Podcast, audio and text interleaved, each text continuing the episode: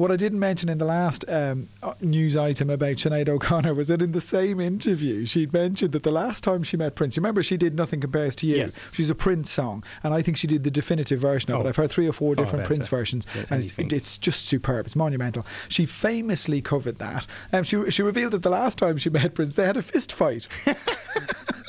Now, she didn't say what it was about, and she didn't say who won, but the very notion of Sinead O'Connor and Prince having a fist fight, I'd pay, t- I'd buy, buy tickets. I firstly, do you remember De- Celebrity Deathmatch in the 1990s? oh, yeah, yeah, yeah. How fantastic! They missed a trick there.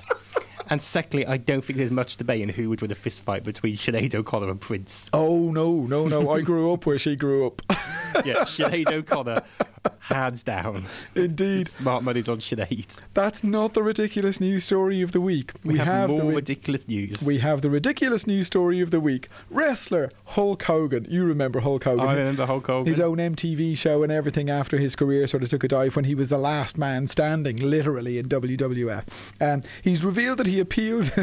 he's a bass player of sorts. We've never heard him playing the bass. It didn't feature in any of his shows that I remember. Not that I watched, obviously, a whole load of, of, of Hulk Hogan shows, um, but he's a bass player. And he revealed that over the years, after his wrestling career was sort of tailing off and he was looking for something to do, um, he was at an award ceremony with Jerry Hall. He was presenting an award with Jerry Hall, and he overheard her on the phone saying um, that, you know, to, to, to, to um, when Bill Wyman left he overheard Jerry speaking to Mick saying, You'll have to find another bass player, and there's not many to choose from. And Hulk apparently said, I'd love to do that. I'd love to audition for the job.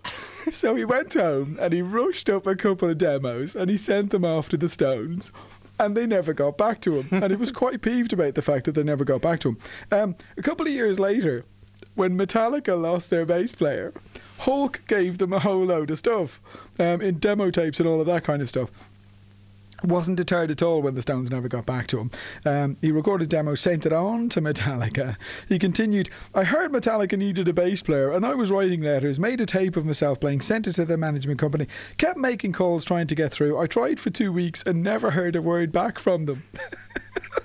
now, if you had a choice, right, here's dilemma of the week. If you had a choice, if you had only £10 in your pocket and a ticket to see Prince fighting Sinead O'Connor, or a ticket to see Metallica with Hulk Hogan.